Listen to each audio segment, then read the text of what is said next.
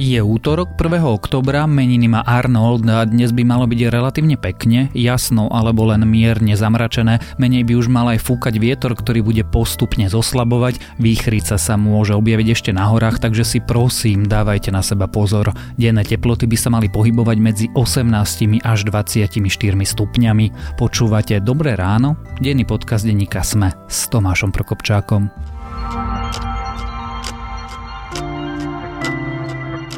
A začneme tradične krátkým prehľadom správ. Silný vietor včera spôsobil vážnu situáciu v Bratislavskom a v Trnavskom kraji. Padajúci strom zabil v Nitre 14-ročné dieťa a ďalšie deti zranil. V Bratislave strom prerazil čelné sklo autobusu, padajúce stromy prerušili viaceré linky MHD a vietor strhával strechy domov a garáží.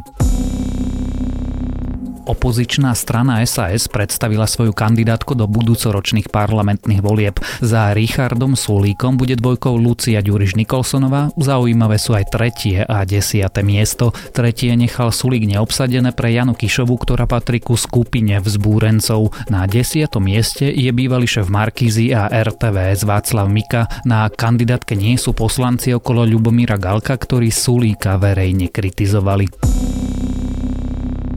Prezidentka Zuzana Čaputová už vyberá nových sudcov ústavného súdu z 15 kandidátov, ktorých jej navolil parlament. 6 nových sudcov by chcela vymenovať už na budúci týždeň. Rodiny Jana Kuciaka a Martiny Kušnírovej požiadali políciu, aby im poskytla kopie elektronických nosičov, ktoré sú súčasťou vyšetrovacieho spisu. V skutočnosti ide o nahrávku hlasov z kauzy Gorila, keďže sa našla pri domovej prehliadke u Mariana Kočnera. Rodiny pritom už v minulosti súhlasili so zverejňovaním informácií z vyšetrovania, ak takéto konanie samotné vyšetrovanie nenaruší. Vyšetrovanie vraždy je však už ukončené. Nóri tvrdia, že na súostrovi Špicbergy sa pohybovali ruskí vojaci, vykonávali tam prieskumnú misiu a pohybovali sa aj na norskom území. Ruskí vojaci mali skúmať miestnu infraštruktúru, čo majú potvrdzovať aj zábery amerických špionážnych lietadiel. Rusko to popiera a hovorí, že ide o provokáciu. A ak vás tieto správy zaujali, viac ich nájdete na webe sme.sk. V sobotu vo večerných hodinách spadla nedaleko obce Nové Sady slovenská stíhačka MiG-29. Pilot sa našťastie stihol katapultovať, zdá sa, že je v poriadku a trosky nikoho nezasiahli. Momentálne sa vyšetruje príčina nehody a špekuluje sa o problémoch s palivom. Tým sme celú situáciu mohli nechať tak, lenže v skutočnosti sa za ňou ukrýva oveľa zložitejší a absurdnejší príbeh. Hovorí o stave slovenských vzdušných síl, o stíhačkách, ktoré vlastne ani poriadne nemáme a o 10 ročiach problémov v našom podfinancovanom letectve. Rozprávať sa o ňom budeme s reportérom denníka Sme Romanom Cuprikom a editorom spravodajstva Sme a vo voľnom čase aj pilotom Danielom Hoďkom. 10 minút e, pravidelný vzlet ostrej hotovosti. Vzlietli dvakrát MiG-29 a v 19 hodín 12 minút jedna MiG-29 pristávala na letisku Sliač, e, druhá z hľadiska zhoršenia e, počasia nemohla pristáť a e, riešila záležitosť pristátia na záložnom letisku a to bolo v Bratislave v zmysle stálych princípov a postupov, že nemôže pristáť v Bratislave, tak žiadal o hľadom toho, že musí núdzovo proste sa katapultovať. Namieril pád lietadla do neobývanej oblasti z hodov okolností je to v obci Nové Sady. Takto víkendovú situáciu opisoval minister obrany Peter Gajdož. Román, čo sa vlastne v sobotu večer stalo? Krátko po 9. sa objavila správa, ktorú zverejnilo ministerstvo obrany, že padla stíhačka nedaleko Zlatých Moraviec. Neskôr sa ukázalo, že táto informácia bola nepresná a ona spadla nedaleko Nitry. Následne sa redaktori snažili vlastne prakticky všetkých médií zistiť, že čo sa tam vtedy udialo, tie informácie boli dávkované postupne a až vlastne na druhý deň sme si boli schopní urobiť taký celkový obraz toho, čo sa tam vlastne stalo. Prečo tá stíhačka padla? Dôvod e, zatiaľ ministerstvo neoznámilo, ale polícia zverejnila takú zaujímavú informáciu, že to súvislo s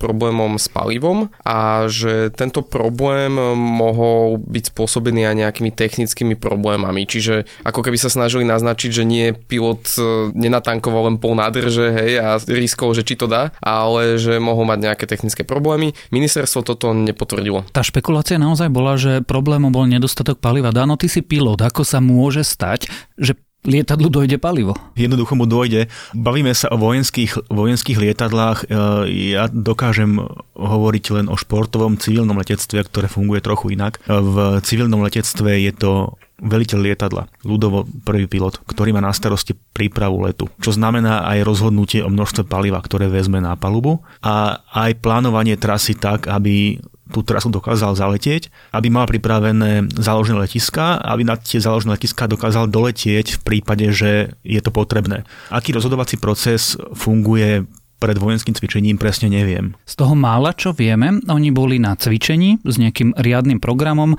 Zhoršili sa poveternostné podmienky, mali pristať na sliači. Jedna stíhačka to dokázala, tej druhej bolo odporúčané, aby doletela na záložné letisko v Bratislave. Tak snáď ten, kto vydá tento príkaz, tuší, či doletí alebo nedoletí. Úprimná odpoveď je, že neviem. V civilnom letectve to finálne rozhodnutie je vždy na veliteľ lietadla. On má tú konečnú zodpovednosť, rozhodne sa, či ide na záložné letisko alebo nejde, alebo ako tú situáciu rieši. Zo zeme mu môžu pomáhať, alebo v finále tá zodpovednosť je na tom človeku, ktorý v tom letadle sedí. Našťastie sa stalo to, že pilot dokázal nasmerovať stíhačku do neobývanej oblasti a katapultoval sa. Ako prebieha ten rozhodovací proces. Čo ide pilotovi v hlave, kedy sa katapultuje a prečo sa nepokúsil pristať, ja som like niekde na lúke, poli alebo treba z diálnici. Prvá časť tej otázky, ťažko sa mi na ňu odpovedal, lebo som to chvála Bohu zatiaľ sám nezažil, že by som musel za letu opustiť lietadlo. Športové lietadla nemajú katapultovacie sedadla, ale dajú sa opustiť napríklad vetrone nápadáku.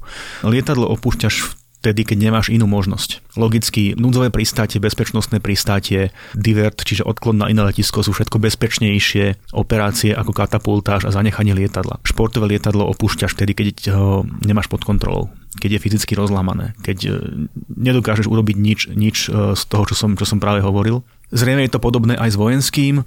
Tá udalosť sa stala už, už za tmy a k tie časové údaje, čo sa tu o nich bavíme, sú správne, tak je to 21.30 zhruba miestneho času. Čiže za tmy um, veľmi problematické asi pristávať so stíhačkou s nefunkčnými motormi do terénu, ktorý nevidím. Čiže z toho priebehu mi vyplýva, že ten, ten pilot sa rozhodol pre katapultáž, zachránil seba samého, e, nespôsobil žiadnu újmu na zemi, zrejme sa v konečnom dôsledku rozhodol správne v civilnom letectve sú predpísané nejaké úkony, ktoré pred opustením lietadla by si mal urobiť, ako napríklad nasmerovanie, ak je to možné, do neobývanej oblasti.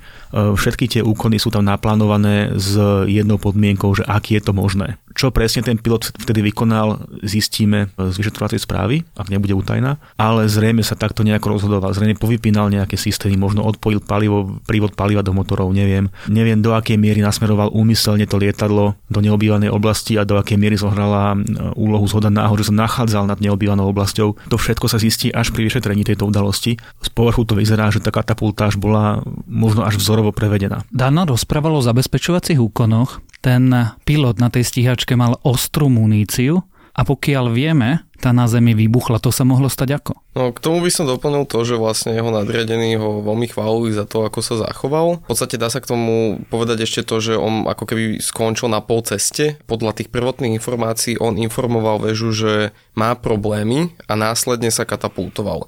Podľa toho, čo hovoria jeho nadriadení, vlastne tí generáli, ktorí boli v nedelu na tlačovke, tak tvrdili, že... Je to jeden z najskúsenejších pilotov v vzdušných silách, ktorý je zaradený do systému protivzdušnej a protiraketovej obrany NATO.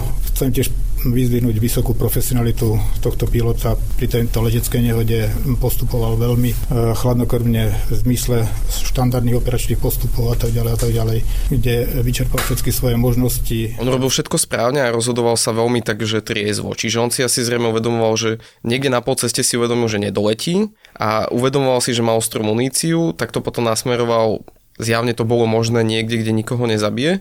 A treba povedať, že on keď sa katapultoval, je bežné, že pri tom človek stráti vedomie, pretože to zrýchlenie je tak silné, že tvoj mozog to nevydrží. Na zemi, keď pristal tým padákom, tak uh, už bol prebratý a dokázal si ešte s pomocou nejakého miestneho zavolať sanitku. Čiže naozaj, ako Dano hovorí, to zjavne zvládol asi ukážkovo. Čo sa týka tej munície, uh, armáda to vysvetľuje tým, že keď idú stíhačky na cvičenie, tak e, majú ostrú muníciu. Áno, s ostrou muníciou. My sa nehráme na vojakov, proste riešime záležitosti skutočne reálne s ostrou muníciou. Pretože oni sa nehrajú na vojakov, ale oni sú naozaj vojaci. Dobre, a nie je to naozaj tým, že v skutočnosti nemáme do stíhačok, aby aj cvičili, aj boli vo strej hotovosti? To isté mi napadlo, že ak by sa náhodou niečo stalo, že tú stíhačku budeme potrebovať, povedzme, je situácia, že máme nejaké teleso vo vzduchu, ktoré môže predstavovať nejakú hrozbu, treba ho zostreliť a my by sme nemohli za ním poslať žiadnu stíhačku, lebo nemáme letuschopný stroj, ktorý ešte vybavený nejakými raketami, pretože to ten stroj cvičí niekde inde. To by bola taká strašná hamba, že radšej vybavia ten stroj, ktorý je práve v nejakom cvičnom lete ostrov muníciou, že keby náhodou bolo treba, tak ho tam pošlu. Môže byť aj toto vysvetlenie. Iveta Radičova svojho času povedala, že Slovensko má tri funkčné migy.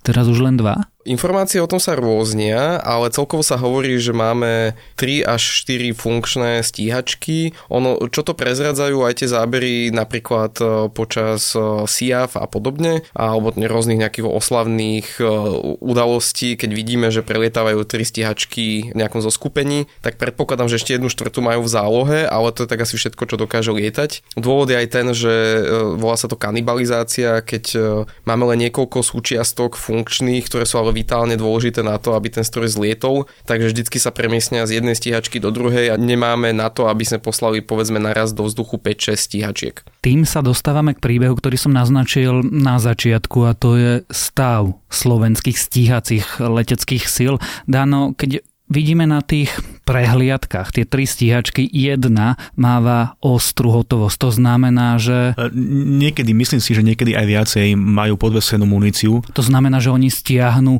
záchytné stíhače do nejakej prehliadky? No nie že záchytné, oni, to je ich robota. Štartovať proti narušiteľovi vzdušného priestoru, na to ich máme. Až ich druhotná robota je predvádzať sa na leteckých dňoch alebo slavnostných preletoch. Áno, vychádza to aj mne z toho, keď vidím na leteckom dni alebo na slavnostnom prelete MiG-29, ktorý má podvesené e, raketové strely. Vychádza mi z toho to isté. V prípade potreby by preručil ten prelet a odletel na ostrý zásah voči narušiteľovi. To je normálne? Že vzdušné sily sú v takomto stave? Definujú normálne. E, sú krajiny, ktoré nemajú vzdušné sily vôbec, napríklad po Balte a spoliehajú sa na NATO. A sú krajiny, ktoré majú veľmi silné vzdušné sily. No a sú krajiny, ktoré sú niekde medzi tým, ktoré by si asi mali povedať, či chcú mať vzdušné sily vlastné, v akom formáte, v akej veľkosti ich chcú mať a aké úlohy sú s nimi ochotné plniť. Prečo vlastne máme MiG-29? To nie je úplne najmodernejší stíhač. Myslím si, že Slovensko si povedalo, že si bude chrániť nebo samo, čo v preklade znamená, že keby naozaj bol nejaký stroj, povedzme pašeráci alebo teroristi, tak uh, musí tam niekto byť schopný zlietnúť a zostreliť ten stroj. Hej? A my sme si povedali zjavne, že nám na to stačia 3 až 4 stíhačky. To je dobrý nápad, hranice nebo samo. Teda tá znovu laická predstava je, že keď mám stíhačku tohto typu a potrebuje sa otočiť, aj tak sa bude otačať v Maďarsku alebo v Rakúsku. Niektoré krajiny to riešia aj tak rôznymi dohodami. Aj u nás sa špekulovalo nad tým, že čo ak by to pre nás robili Poliaci napríklad, lebo keď e, sme kúpili F-16, im bude trvať 2 roky, kým ich vyrobia a do tých dvoch rokov čo? Budeme ďalej servisovať tie staručké MiG-29? Alebo, ktoré opravujú Rusy navyše. Ktoré opravujú Rusy, čiže nie je to veľmi kompatibilné s NATO a ešte sa na to všetci stiažujú, že máme Rusov na letiskách. Alebo to dáme napríklad Poliakom, alebo sa dohodneme s nejakou inou krajinou, aj Maďari by to mohli robiť a podobne. MiGi, MiG-29 sú stroje, ktoré sme kvázi zdedili z čias pred eh, Nežnou revolúciou. Tá prvá tranža MIGO 29 prišla ešte za federálnych čias pred Nežnou revolúciou a v tom čase to boli najmodernejšie stroje, ktoré sme dostali zo Sovietskeho zväzu. Česká republika sa krátko po revolúcii, krátko po osamostatnení rozhodla MIG 29 vyradiť. Vtedy to bolo vnímané kontroverzne. V konečnom dôsledku oni prešli na lietadla JAS-39 Gripen. Švédske lietadla o generácii modernejšie. Slovensko sa v 90. rokoch rozhodlo prostredníctvom deblokácie ruského štátneho dlhu nakúpiť ďalšie MiG-29. Tie MiG-29, ktoré dnes lietajú zo Sliača, už sú z tejto druhej tranže, ktorá prišla myslím v roku 95. Viete si predstaviť, že by tieto naše MiGy, ktoré no, nie sú top štandard svetového letectva, niečo ubranili? Vieme dnes, že, že MiG-29 vo dvojici sú schopné vzlietnúť proti narušiteľovi vzdušného priestoru a eskortovať ho. To je tá kľúčová úloha, ktorá vlastne vyvstala po 11. septembri. Toto dokážu. Čiže ak by niekto uniesol civilné lietadlo, tak v takom prípade vedia účinne zasiahnuť. Do, dokážu zlietnúť, dokážu to lietadlo eskortovať, kontrolovať, v prípade potreby na aj vystreliť. Tým sa ale logicky dostávame k tomu, že Slovensko bude modernizovať svoje stíhacie letectvo. Táto udalosť ma presvieča a presvedčila v tom, že skutočne je potrebné pokračovať v realizácii dlhodobého plánu výstavby a rozvoja ozbrojených síl. A preto skutočne som e, nesmierne rád, že realizujeme aj projekt e, F-16, e, to znamená modernizácie vzdušných síl. A som presvedčený o tom, že aj v ďalších projektoch je potrebné takýmto spôsobom pokračovať. Nakupujeme F-16 v úplne modernom stave vlastne taký potrebujem? Za normálnych okolností by som očakával e, poradie dôležitosti, že si vytýčime nejakú stratégiu, vytýčime si úlohy, ktoré chceme alebo sme ochotní plniť a potom si povieme, čím tie úlohy budeme plniť. Ak by sme sa boli rozhodli vopred, že napríklad sme ochotní nasadzovať naše letectvo v iných krajinách, sme ochotní robiť Baltic Air Policing napríklad, čo znamená ochranu vzdušného priestoru pobalských krajín, a následne sa rozhodneme, že v poriadku na to si kúpime 14 najmodernejších F-16, tak mi to dáva zmysel. Nie som si istý, či táto debata prebehla a či ten nákup F-16 sa o ňom rozhodlo v takomto štýle, v takomto kontexte. Čo inak znamená, keď povieme, že najmodernejšie? Čím je F-16 spred 20 rokov iná ako F-16, ktorá je v roku 2019? Veľmi zhruba asi tým, o čom sme sa bavili pred chvíľkou pri tých MIGoch. V dnešnej dobe už viac ako na rýchlosti alebo na fyzických parametroch závisí na sofistikovanosti, na avionike, na elektronike. V našom kontexte aj na to, aby tie stroje boli konečne plne kompatibilné s našimi spojencami z NATO. F-16 je stroj, ktorý zažil ostré vojny na niekoľko niekoľkých miestach sveta a tie skúsenosti sa samozrejme do toho vývoja prenesú. Čiže je to tá najnovšia generácia, ktorú obstarávame, je, je veľmi sofistikovaný, inteligentný doslova stíhací stroj. V porovnaní s MiGom 29, s tým variantom, ktorý máme my, je tam rozdiel vývoja 20-30 rokov. Za tie ale takmer 2 miliardy sme si nemohli kúpiť už F-22 alebo F-35? F-35 pre Slovenskú republiku myslím si, že by sme išli s kanonom na vrabce. Je to najmodernejšie lietadlo, je to lietadlo, ktoré je momentálne špičkou um, výzbroje letectva Spojených štátov. Uvažuje o ňom Polsko, ktoré má oveľa väčšie teritorium, aj inú bezpečnostnú stratégiu. Úprimne si neviem predstaviť, aký účel by sme chceli na Slovensku týmito lietadlami plniť. Keď vás tak počúvam, tak eh, keďže už máme dve možno tri letuschopné MIGI, aj dobre, že sme nakúpili nové stíhačky bude mať na nich kto lietať? Mali by byť vycvičení piloti, ale akože preto tá dodávka tých stíhačiek trvá do roku 2023, lebo súčasťou je aj výcvik tých e, stíhacích pilotov. Je ale pravda, že tí piloti sa pomerne rýchlo striedajú, lebo oni myslím, že môžu lietať maximálne do 40 tí stíhací piloti, lebo na nich sú kladené veľké nároky. Uvidíme, že či vôbec budeme mať že 16 stíhacích pilotov schopných byť kedykoľvek nasadení. Ono sa v skutočnosti hovorí, že tých pilotov by malo byť 30, pretože sú zhruba dvaja až traja na jednu stíhačku. Viete si predstaviť, že by sme tu mali 30-40 stíhacích pilotov? Je to náročné, pretože stíhací pilot je človek, ktorý e, zažíva fyzickú námahu na úrovni vrcholového športovca. Popri tom potrebuje obrovské množstvo znalostí, vedomostí, inteligencie a popri tom ešte potrebuje mať navyše aj takú mentalitu bojovníka. Hovorí sa, že to je trošku rozdiel medzi dopravnými a vojenskými pilotmi. Dopravný pilot je celý život cvičený na to, aby, zach- aby chránil ľudský život, keď na to príde. Bojový pilot musí byť schopný zautočiť, keď na to príde urobiť nábor a vyselektovať 30 alebo 40 ľudí, ktorí budú schopní prejsť tým sitom a sadnúť do F-16 ako vôbec nebude jednoduché či to Slovenská republika dokáže a či tí piloti potom, keď už nastúpia, budú lietať dostatočný počet hodín a dokážu sa udržiavať na nejakej úrovni. To zistíme, keď sa to stane. spolu, nacvičovali určité cvičenia vo dvojici, potom sa vzhľadom k tomu, že sa rýchlo začalo zhoršovať počasom letisku sliač, obidvaja sa vrátili, prvý ešte stačil pristať, už tam sa pristala jednotlivo, ten druhý tomu to už nevyšlo, takže na základe štandardných operačných postupov pokračoval na uvidíme, napokon veľa tých migov nemáme, navyše zdá sa, že nie sú to najspolahlivejšie stroje, aké by sme mohli mať o budúcnosti letectva, ale aj o víkendovej nehode stíhačky MiG-29. Sme sa rozprávali s reportérom Romanom Cupríkom a editorom spravodajstva a vo voľnom čase aj pilotom Danielom Hoďkom.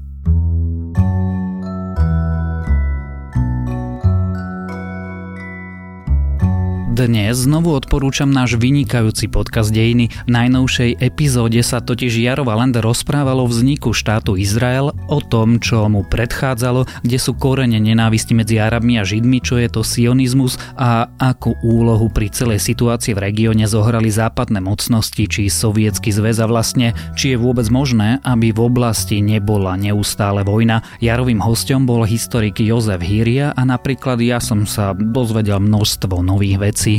A to je na dnes všetko. Želáme vám pekný deň. Počúvali ste Dobré ráno? Denný podcast denníka Sme s Tomášom Prokopčákom.